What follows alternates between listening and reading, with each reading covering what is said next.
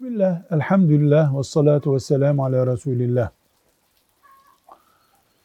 Dini hassasiyetleri zayıf olduğu zamanlarında ticaret yapan bir Müslüman hileli işler yapmış, yalan konuşup ticaret yapmış.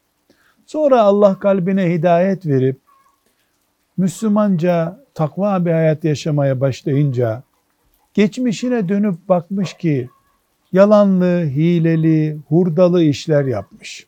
O zaman da para kazanmış. Şimdi yıllar geçti. Ne yapacağım ben? O paraları yedim, çoluk çocuğuma yedirdim diye düşünüyor. Diyoruz ki çeşidi, büyüklüğü, küçüklüğü ne olursa olsun bütün günahlar tövbe kazanında yıkanır. Tövbe ve istiğfarın temizlemediği bir şey yoktur.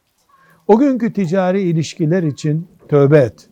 Samimi, bozulmaz bir tövbe et. İstiğfar et.